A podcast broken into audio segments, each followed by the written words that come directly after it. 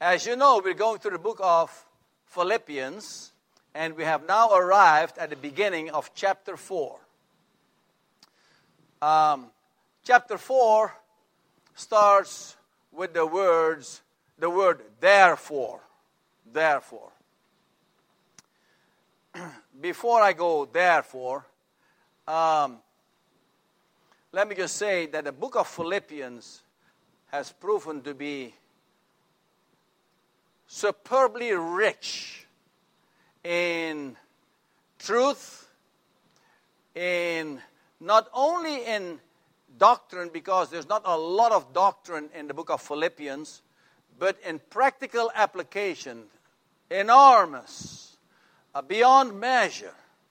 And so here you find again, uh, he is telling us at the end of chapter 3 that we have been that we are citizens of heaven. Citizens of the commonwealth of heaven. And uh, and as such he says there at the beginning of chapter 4 therefore on the basis of the fact that you are citizens of heaven therefore and then he expounds into a lot he is saying in chapter 4 but before he goes on he makes it clear how he thinks about the Philippians. And it, it sort of blew my mind a little bit how, in one verse, he packs so much. Dear, my brethren, dearly beloved and longed for. My joy and my crown. So steadfast in the Lord Jesus, my beloved, my dearly beloved. In one verse, he says, my dearly beloved, a couple of times. He says, he speaks about how he longs for them and how they are his joy and his crown. How sweet is that? Well, so let's look at that a little bit because it is worth looking at and uh, expounding a little bit to see what Paul is saying because it is so incredibly beautiful. Somebody like Paul, that sometimes you think he might have been a little bit stern and harsh, maybe sometimes. Um, as we'll see, not harsh per se, but in, in verse, whatever verse that is, maybe verse 3 or so, when he's asking help from the yoke fellow, uh, in the Greek, he's asking it with a certain amount of sternness and a certain amount of curtness, knowing that someone who's in fellowship with the Lord is going to uh, do what he's asking him to do. Uh, but before we go over there, let's look at verse 1 then. So there's a connection with chapter 3 as citizens of the of the of heaven. He says, then he starts with, Therefore, my brethren, dearly beloved and longed for. And he expresses there in the Greek tense, it is on a personal, individual level, is what he's addressing them. He's not just saying, Oh, you nice Philippians, you're a nice group, I long to see you. He is saying it in a passionate way and in an individual basis. You, each one Philippians that I'm acquainted with, that I know of, that I've heard about from Epaphras, uh, uh, you individually, you are dearly beloved by me, and I long for you.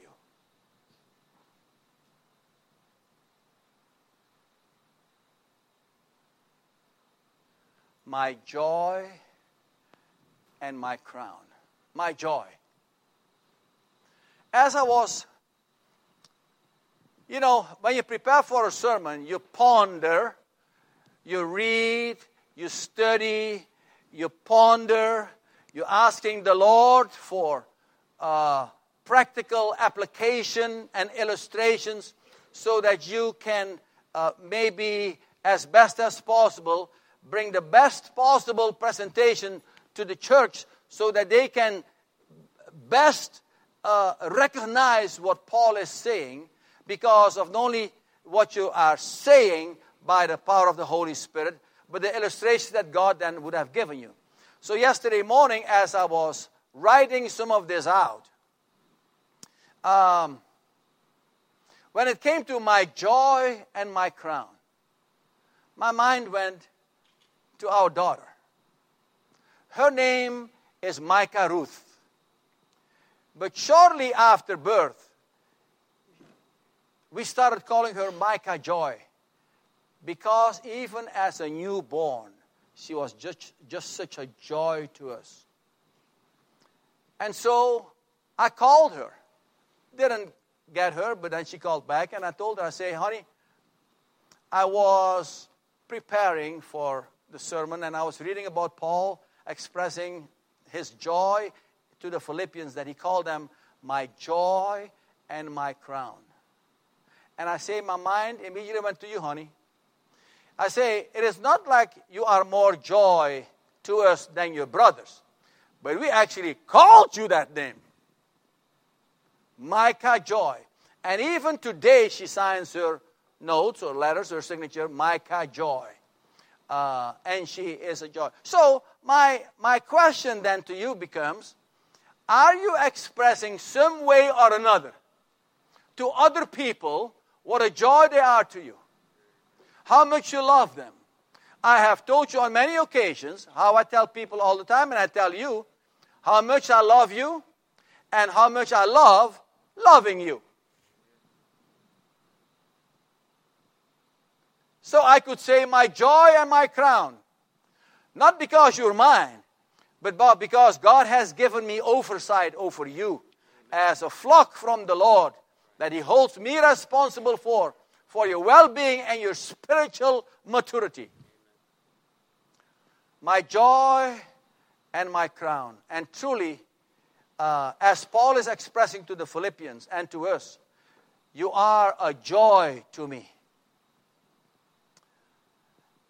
We've talked a lot about the idea, and later on we'll, we'll come across a verse that says, Rejoice in the Lord always, and again I say rejoice. So, but we, we, we are recognizing that Paul, while he is writing a letter in prison, how much he talks about joy now, you see, we, we, brothers and sisters, we need to take note of that because we're not in prison. Right.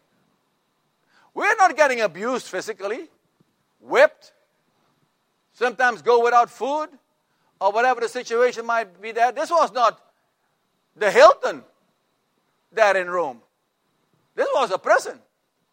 And if you think that the prisons are bad these days, you should have been in those days. How bad they were. And so, um, then he writes about joy and has this portray this portrays this attitude to the Philippians and to us. What a joy they are to him. My crown. There are really two words, and it's important to distinguish. Uh, there are really two words in the Greek that mean crown. One is Stephanos, is the word Stephanos. That is sort of like a, a woven wreath that you get when you win uh, a contest or when somebody is honoring you or, or whatever. Then there is another word, diadema. Diadema, we say diadem. Diadema is always used for royalty. So a crown of royalty. So in this scenario, then, he's not talking about that we are royalty. He is talking about that he is honoring us because, and he himself is honored by the fact that uh, God has given him the privilege, the honor of, uh, of teaching and being an apostle over the Philippians. And I feel the same way that God has honored me that I might be your pastor. That is an honor. Amen. My dear brothers and sisters, that is not a job. You work, but it's not a job. It's a ministry. It's a joy. And if this is not a joy to you, don't be a pastor.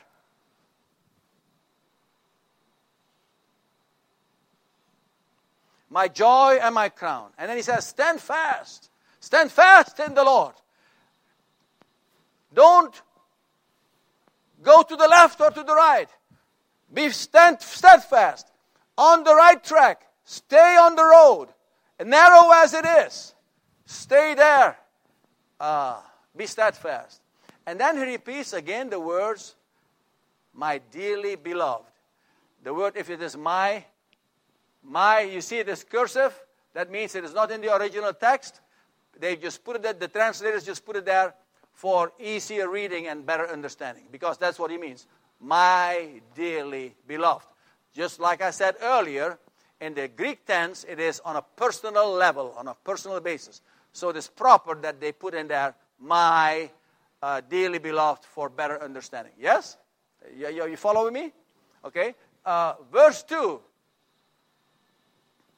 Verse 2. I beseech. Uh, there, there, there shouldn't really be an S. That is really a man's name. It should be without the S for the Euodia. Uh, Euodia is, is her name. And beseech Syntyche that they be of the same mind in the Lord. And the word beseech over here that he uses for both of these women, it is because these two women, they were at odds with each other. Does that happen in the church? to our shame, we have to say yes, it happens in the church. But to our shame, if it remains like that. And yes, okay, a mishap happens. Somebody had a little PMS or whatever, and, and, and they got a little carried away, and, and, and somebody got offended, and, and, and, and, and then, okay, fine. But then, hey, go reconcile and make it right brothers and sisters. Well, the brothers don't have PMS, but the sisters.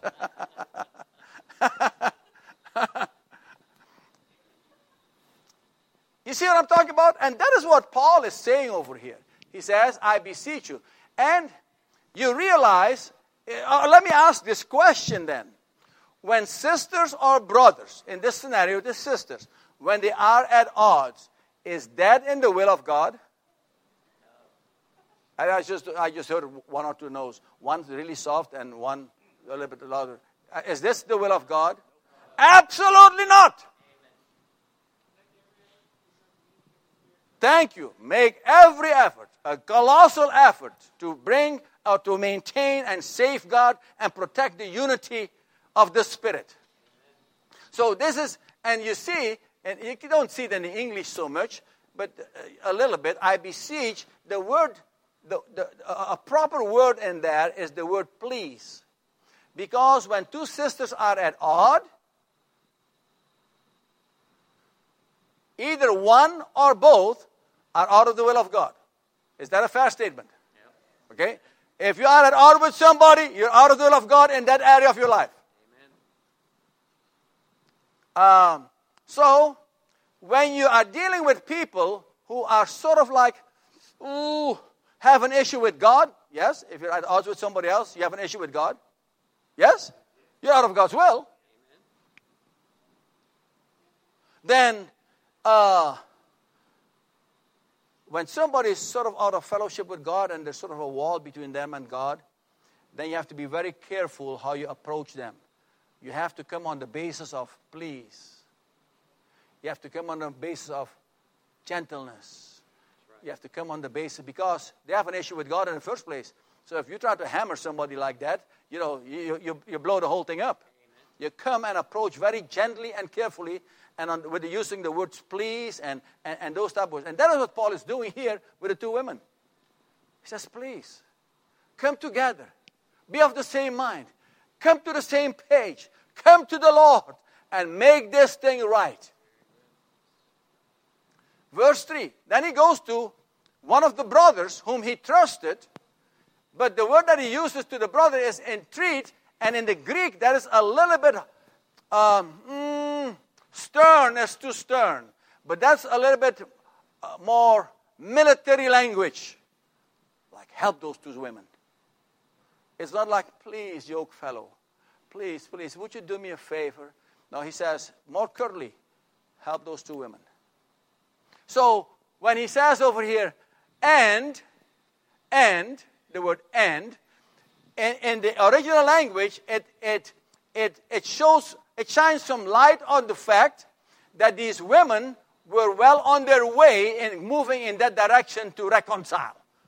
That's what it means over here. Sorry, I, uh, you don't see it in the English, but in the Greek, that's, that's true. And the word help means that uh, they, were, they were on their way, but they need a little bit of help. They need a little assistance. And that is often true, yes? When there's two people at odds, many times it takes a peacemaker. Blessed are the peacemakers, for they shall be called the sons of God. It is a characteristic of a son of God, one who has Jesus in him and living in them, that they are peacemakers. And they stick their head out so that two sisters or two brothers or a brother and a sister, a husband and a wife, parents and children, children and parents can come to peace together. And he says, help them. Sometimes you need a little, an intermediary to help out a little bit. That calms things down. That comes in the wisdom from heaven. Pure. And a whole list of seven over there. Uh, what, what, are those, uh, James? Uh, the seven elements of godly wisdom. I forget them. No hypocrisy, no partiality, full of fruit and mercy, uh, and so on and so forth. In, entreating, so. With, with those type of attitudes, then, is what somebody who comes and tries to make peace with two people, he comes with godly wisdom uh, so that he can facilitate this making of peace. And that's often the case. That's often the case between a husband and a wife. That's often the case between brothers. And, and so um, I just recently uh, experienced the coming together of two brothers that were not at odds, that's too strong, but there was, even though a razor thin wall between them. I, I, I couldn't hack it because I wanted that wall to be gone. So, anyways, long story short, I had the, the joy to see that this thing came together. And it is a joy. So, Paul is saying to the, the yoke fellow over there, help these two women. And, and, and, and these two women, it was not like they were not faithful in the work of the Lord. They were co laborers with Paul at one time. They, they worked together. They, they worked together for the kingdom of God. And it is strange to me, but it happens that people that are on fire for the work of the Lord, but they are not on fire for the God of the work. They let things come in the way.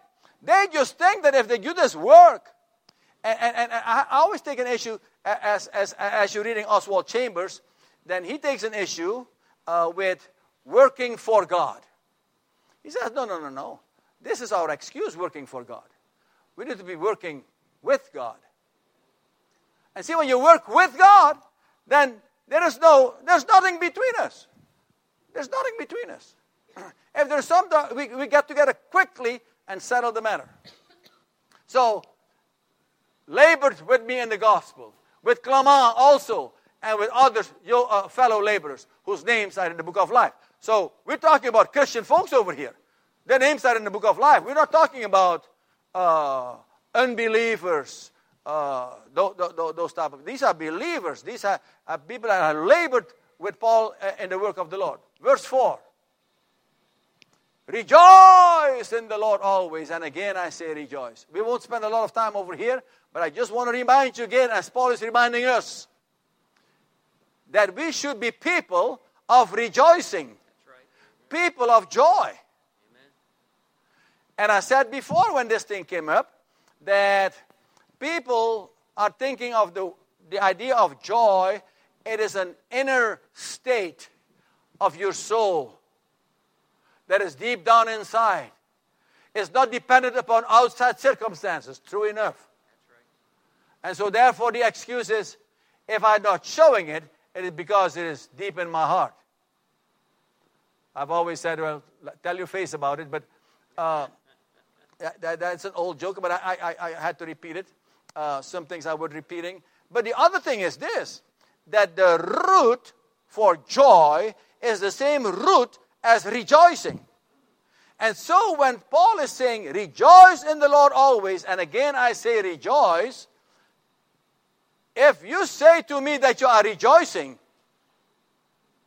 I should be able to tell, no?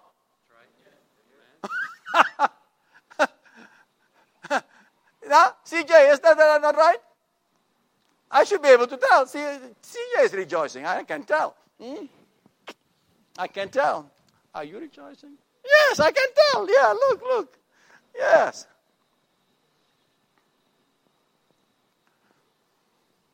I have to tell you a story. I teach two little kids, a boy and a girl. And I'll just talk about the girl. Precious as she is. But sometimes she comes, I'm a tennis pro, if you don't know, I, I, I uh, besides being a pastor. Um, sometimes she, she's six years old and she comes with a lousy attitude. And I, I, I'm not one that takes it easy, a lousy attitude. I think, you know, if you're tired, stay home. well, they have the, the, the two year old syndrome. They are, they are tired. Well, if he's tired, he's so bad. If he's, if he's here at the table, he needs to behave. Uh, so, but anyways, I make my story short. Uh, some years ago, um, how you call that thing on television for the little kids? That I told you, you the story this morning, Sherry. What, what was the thing I, t- I tell you about the bobblehead thing? What, what? Cartoon Network. Cartoon, I couldn't think of the name. Cartoon Network came in cahoots with the tennis industry and they built some nice things like little bobblehead trophies with Goofy or whatever his name is, and, and uh, wristbands with Cartoon Network and caps with Cartoon. So, but anyways, ultimately the thing didn't go, and, and so Cartoon Network got out of it, and they put on special some of these things. So I bought a bunch of them, one of, of a bunch of those things as well as the trophies, the bobblehead trophies. And I thought to myself, I'm going to get her. So I got my trophy in the car, left it in the. Uh, I'm sorry, I had it in my bag, and um, and I told her, I say, I have a prize for you, but to get that prize, you have to work hard and have a good attitude.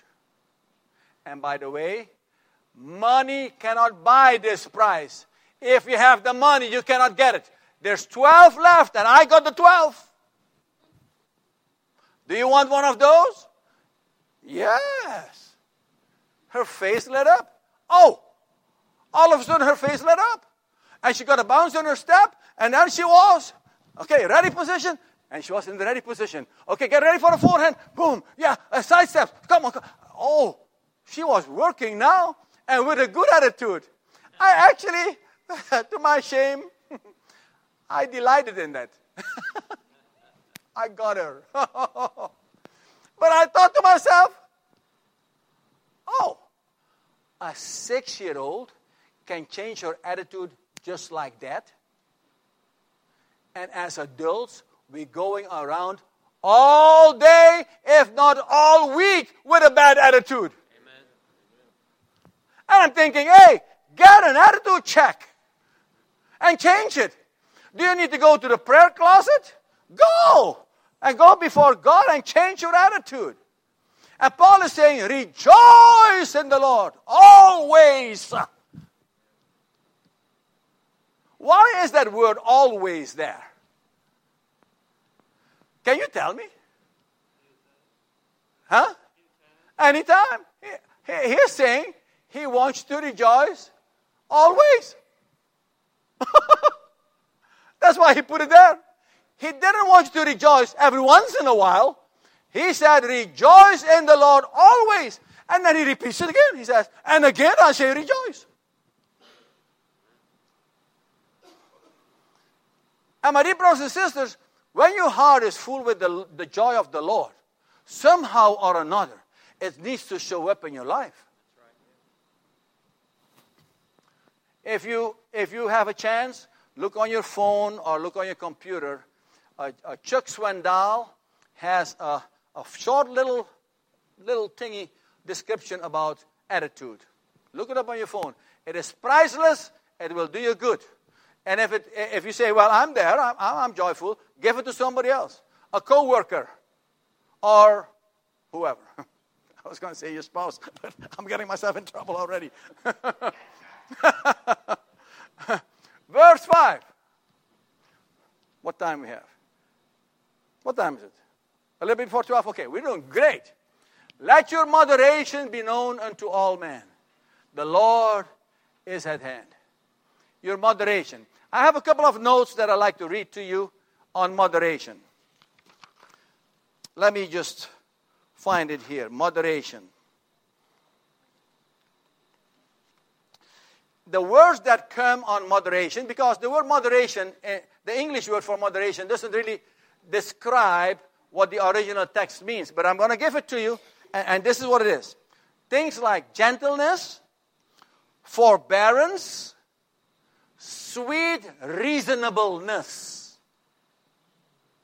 Sweet reasonableness. And I check this one out. You're being satisfied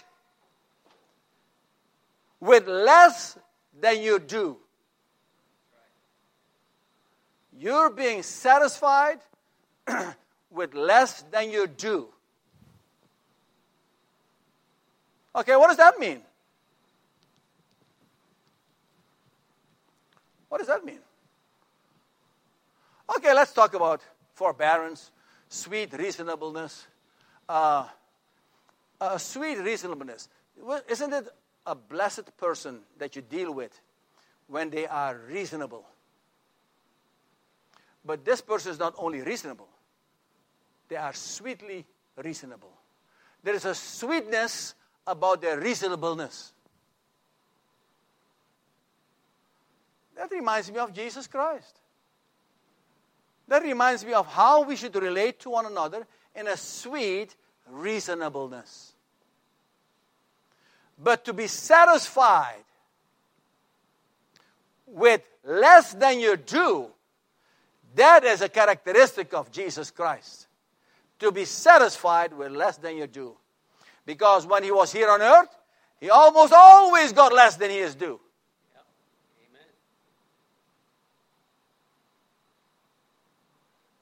And then still, today, often we give him less than he is due.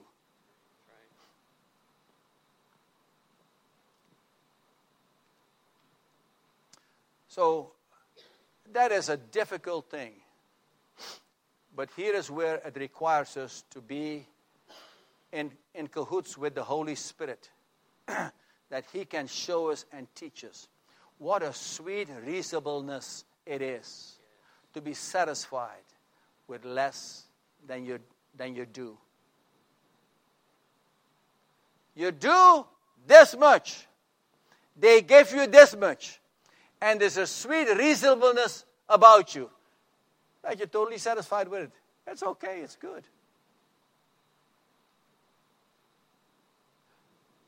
But the truth of the matter is, my dear brothers and sisters, unfortunately, we want more than we do. We're not satisfied with less than we do. This is one of the things, uh, uh, uh, I can say it in different words, but this is one of the things that I want God to build in me to be satisfied with less than I'm due. No attitude about it. Satisfied with it. No problemo. And he says, Let your moderation be known unto all men.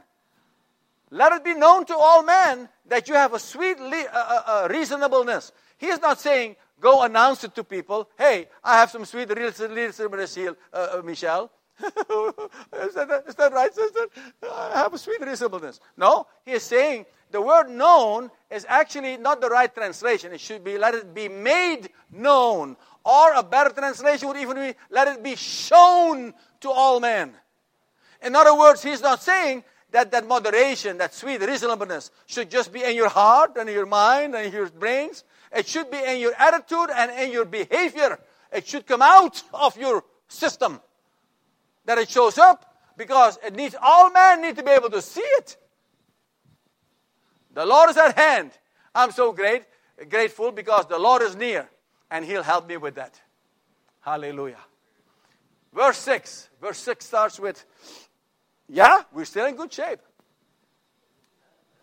Verse 6 and 7, they give us a whole, you could call that part 2 of the sermon.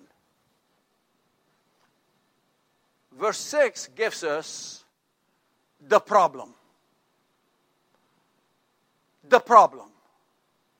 Then Paul goes on and he gives us the cure or the solution. And then he gives us the results of when we put to bear that cure, when we put to bear that solution, then this is what comes out of it. This is the result of it. The problem is anxiety. Be careful for nothing. The word careful over here is really an old translation. Because today, careful means that you are gonna uh, bring to bear some caution as to not get into an accident or something like that. Careful. Be careful. But in when it was translated, be careful, it meant something else. It meant truly full of care. Not careful, full of care. In other words, you're full of care about something. In other words, the translation is from the Greek worry, anxiousness, anxiety. And your translation might actually say, be anxious for nothing. No? Somebody have there? Uh, be anxious for nothing? Thank you. There we go. Be anxious for nothing. And that's what it means. Be anxious for nothing. This is the problem, my dear brothers and sisters. Now, I have to give you some parameters over here concerning when I'm speaking to you about anxiety, anxiousness.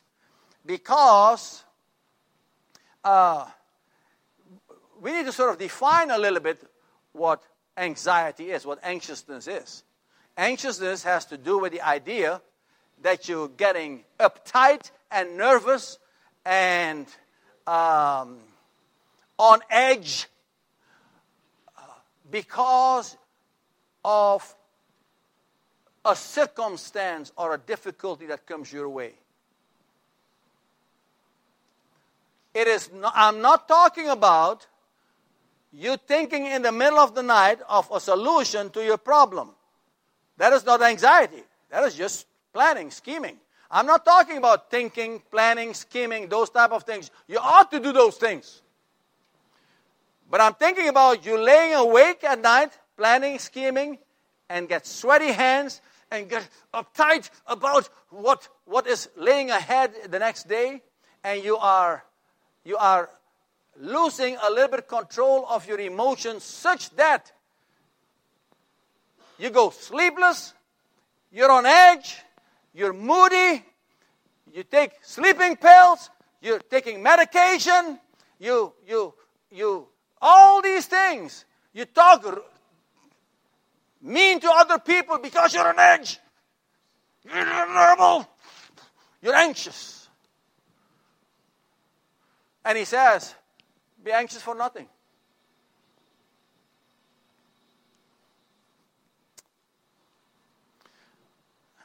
I have found, and this is nothing new, anxiety is not a new thing, yes? Paul is talking about it 2,000 years ago. So this is not a new thing. But he's saying, let, let me ask you this question. In your opinion, is worry or anxiety, is that of God?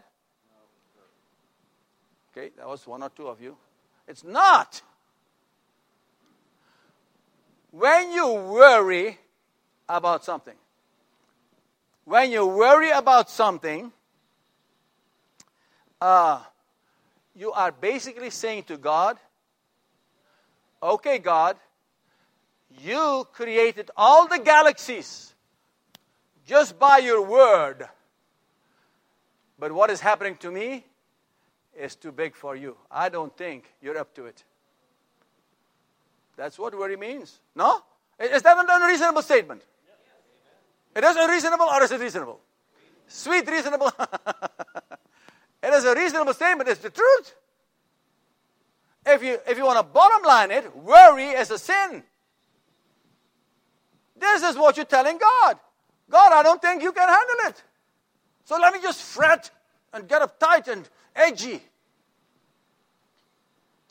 I'm not talking about a chemical imbalance in your body. I'm not talking about that. I'm not talking about that when you get in a crowd, you, you, you, you get a little bit, it's like some people are a little bit scared of heights. It's in their system. When, when there's heights, they, they're uncomfortable. Some people are uncomfortable close to water. They have had some bad experience as a child with the water. And uh, some, some people uh, uh, uh, get excited when they're in, in a big crowd. They, they, they are not comfortable there. They are more comfortable sort of being by themselves a little bit. I'm not talking about that. I'm talking about circumstances. Yes, Brother John? It's, sort of like motor snorkeling. that, that, okay. I, I, don't have time to go into that, that joke there, Brother John, but, but uh, I'll explain sometime, as, as I have before. Um, so I'm talking about that something is happening. There's some circumstances that you basically have no control over, and you're falling apart. You're going to pieces over it. And it causes you to do all these things that are uncharacteristics of your normal behavior. You talk mean, you're curt with people, you can't sleep, you, you, you're fidgety, fidgety, you are on edge, you, you, all these things. You, you, you, you, you take medication because you, you need to uh, calm down a little bit. Hey, there is a cure. And Jesus gives us a cure here through Paul. And he says, but he says, nothing you should be anxious about. He, and in the Greek, it means not even one thing. So there's no exceptions. But you, you say, when people say, don't be anxious for nothing. Well, how about this one? And how about this one? He says, nothing, not even one thing. It, it's, it's all, nothing is excluded from the all things. Nothing. Because if you're anxious for nothing,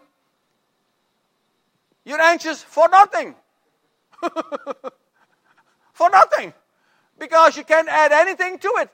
If there's no benefit to it. If anything, there's a detriment to it. And he gives us he gives us a cure. But in everything, in everything, in everything, by prayer, the word here has, uh, has, to, has to do with a sort of certain amount of worship and devotion to God, and supplication, which adds the element of humility to it. Supplication, it comes from a word that means to bend, a, a sense of humility to it, with thanksgiving. Oh, Paul, now you're getting to me, my, my friend. Thanksgiving? I find myself in a situation that I, I, I, find myself anxious about, and you tell me to be thanksgiving, to give thanks. And I'm wondering if Paul is saying, hey, that when you bring it before the Lord, you can go, now go into an area of thanksgiving. You don't have to be anxious anymore. I don't know. I'm just, this is what, one area where I'm speculating, but I'm telling you that I'm speculating, so you can know that this is not what it, what it means. But I can just, I, I can just imagine. Let your request be made known unto God. So he says, in everything, by prayer and supplication, with thanksgiving, let your request be made known unto God. Verse 7. That was the cure. This is the result. And the peace of God, which passeth all understanding, shall keep your hearts and your mind, minds through Christ Jesus. And the peace of God. So, obviously, he's talking to believers, yes. He talked about the word brother. He talked about people that, whose, whose, names are written in the book of life. He's talking to the brothers and sisters uh, at the church at Philippi, and therefore also to us. So he's talking to brothers and sisters, and he says, The peace of God. So apparently, the peace of God was escaping these people. They had peace with God because they were converted, they were believers. They had peace with God, but peace with God does not guarantee the peace of God. Yes? Are you con- is this a reasonable statement? The peace with God does not guarantee the peace of God in your life. The peace of God is a fruit of the Holy Spirit, for one thing. And he says that if you are walking by the flesh, you won't have that peace of God. You'll have all kinds of other things. An ugly, ugly, ugly list is what he gives us in Galatians, the fifth chapter. And so over here, if he says then that, hey, if you're anxious, do this, this, and this, and this, and the peace of God shall, shall, shall be with you, then this wouldn't have any meaning if the peace with God automatically guarantees you the peace of God. Because you know people, many Christians, that don't have the peace of God. They are restless. They're always in turmoil. You know people like Christians like that? I know gobs of them. And so but he says then, the cure is that when you're anxious and you go to the, God, to the Lord in prayer and supplication with thanksgiving, he says, I guarantee you the peace of God. My dear brothers and sisters, to have the peace of God here is worth more than gold more than heaps of gold. The heaps of gold will get you more anxiety. okay. now you have to hide it. Now you, they come to steal it. Now you have to uh, alarm systems, security systems, all that sort of stuff. My gold. okay. Gold can't buy this. It is beyond understanding, even. You can't comprehend that you find yourself in these difficult, trying circumstances that blow your mind in a way and but in your heart there is a rest and a peace of God. And you simply cannot understand how that can be. Because you cannot understand how that can be. This peace is beyond understanding. This peace is beyond comprehension. So it is important to see, though, brothers and sisters, and I'm sort of, I'm sort of on my way toward closing. It is important, brothers and sisters, when you go to the Lord in prayer and supplication and thanksgiving, He is not guaranteeing you that He'll answer your prayer the way you want it answered.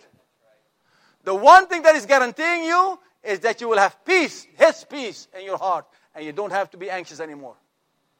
That is what He's guaranteeing.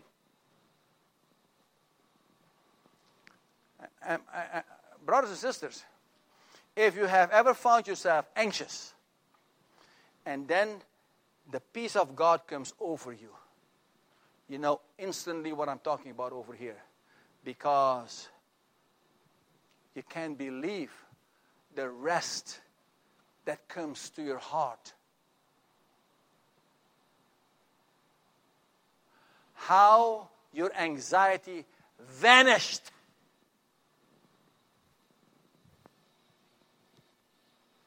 Now, my brothers and sisters, I'm just sharing the Word of God with you. And in no wise am I scolding anybody for being anxious. Paul is not scolding anybody, and I'm not scolding anybody. I'm teaching you because I want you to be victorious as Paul wants the Philippians to be victorious. And as he talks this sweet language to them and says, My dearly beloved, I long to see you. I long for you. And you are my joy and my crown. Be steadfast, my dearly beloved. This is the language that he's using. He's not scolding anybody. He's just saying, don't be anxious. Go to God in prayer and supplication with thanksgiving. And the peace of God that passeth all understanding, all comprehension, shall keep your hearts and your minds in Christ Jesus. Let's talk about the word keep and then, then, then we'll be done. The word keep here, somebody plays soccer over here. Peter was a soccer player, or is a soccer player. So, who plays soccer? Okay, Kayla plays soccer. Okay, come here, Kayla. No, no, no, no, no, it's okay, it's okay, it's okay. I won't embarrass her or whatever. Okay, Kayla, you told me that you are a goalkeeper, yes? I was, yeah. Was, okay. So, if I ask you the question, what does a goalkeeper, what is the job? no, you're fine. Uh, that's, that's not difficult. Here. if I ask you the question, what is the job of a goalkeeper? What would you say? In your own words. To keep the ball out of the net. To keep the ball out of the net. To when the when the opponent when the when the opponent kicks the ball because they want to have the ball go in the goal, the goalkeeper is your job to protect that goal from the balls going in that goal. Yes? Yes. Thank you. Thank you. You're so good. Yes. That is the job of a goalkeeper. That's what it means to keep. That the peace of God is the keeper of your heart and your mind. Right. That when the enemy is shooting at you with whatever arrows or soccer balls or whatever they try to get in there, to get it in, the, in your goal, to get it in your mind and in your system, your, the peace of God is keeping it out.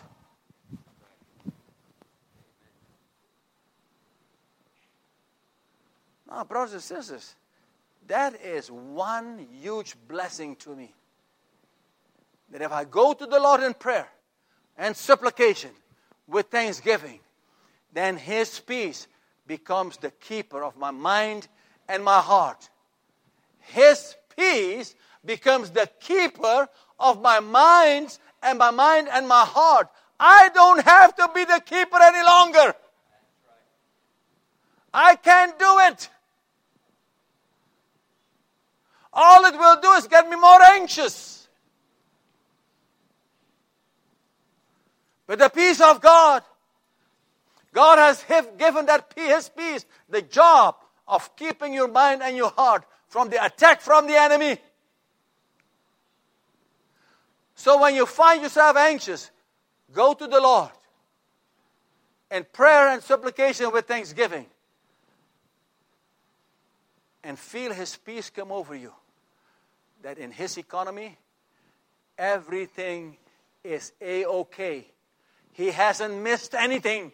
He's seen everything that has come to pass. Matter of fact, he might have orchestrated some of that so that you can come to a better place in your life, a place of greater victory, knowing to count on God and His peace to be the keeper of your heart and your mind. So you don't have to do it any longer. Because you doing it is just going to get you in a mess. The mess that you find yourself already in because you're anxious. Let the peace of God do it. He's quite capable. God has given him that job to do it. What a glorious thing it is. So, my dear brothers and sisters, I want to give you an assignment. Let me give you a, an assignment. This is a pleasant assignment. The assignment I want to give you is uh, Don't be anxious for anything. One. Now, me giving you that assignment, does that mean you're not going to be anxious for anything? No, it doesn't mean that.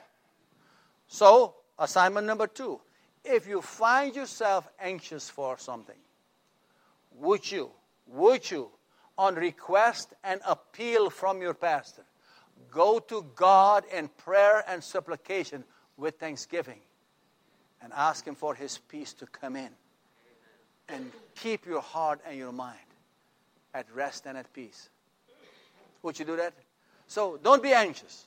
Don't, don't, don't go into a situation you know, that, you know, if you can stay out of it, that is to say, that is going to stress you, especially already a little bit stressed. You may have to back out of that a little bit. If you can't, then go to the Lord and say, Lord, I need your peace to guard my mind and my heart. I'm going to a rough situation. Do you ever go into a rough situation? Yeah. And when you're preparing to go in that situation, your heart flutters a little bit. Your, your palms sweat a little bit. That is a normal reaction. But don't go to pieces because the peace of God will keep your heart and your mind.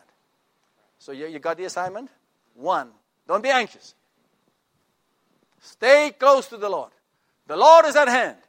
Secondly, if you find yourself a little anxious, would you go to the Lord in prayer, supplication, thanksgiving? And the peace of God will come to your aid the aid of your heart and your mind. That is pretty big, brothers and sisters. I can't tell you how excited I was to come share this with you this morning. Uh, have you noticed? Whatever. uh, because this is such great news to me, this is such a big deal to me that we might be people of rest and peace and not on edge, uptight, because circumstances that I don't have control over are eating me up, eating my lunch. Instead, it's different.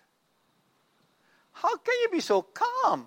I know what is going on in your life. How can you be so calm? Well, I thought you'd never ask the peace of God through Jesus Christ. And thank you. And, and, and so then, then, then comes the, the great joy, right? That you were f- first anxious and now there's peace. And wow. I told you this morning that one of the songs, the third song, is the one I needed.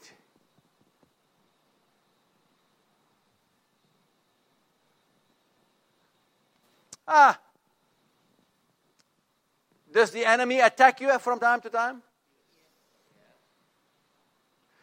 So, when I was preparing about don't be anxious for anything, be anxious for nothing, then I get the news that our middle one, who rides sports bikes, you know I call these bicycles, and he goes, rides in the streets, not a motorbike, not, not a little mountain bike, but just a race bike type thing. Huh? Like a 10 speed type thing. And he's riding his bike 28 miles an hour. He's going down the hill. And a, a car that is supposed that, that's supposed to, to turn turns right in front of him. Boom. And he was able to reduce his speed to 26 miles an hour. And then, boom, runs into the car. Gash in his, in his jaw. Uh, and who knows what else was happening, had ha- happened to him. And so Sybil calls and says, This is what happens. He's in the hospital. And we talked. And as I was driving, I was thinking, Be anxious for nothing. And so when we talked again, I said, Honey, this is the thing that came to my mind. Be anxious for nothing. I was sharing it with, with a sister over the phone. And she said, Well, God didn't want you to just to talk theory. He wants you to talk from experience. He gave you an experience right then and there. Amen. Thankfully, everything is okay. But you don't know that when you first get the, when, when you first get the call.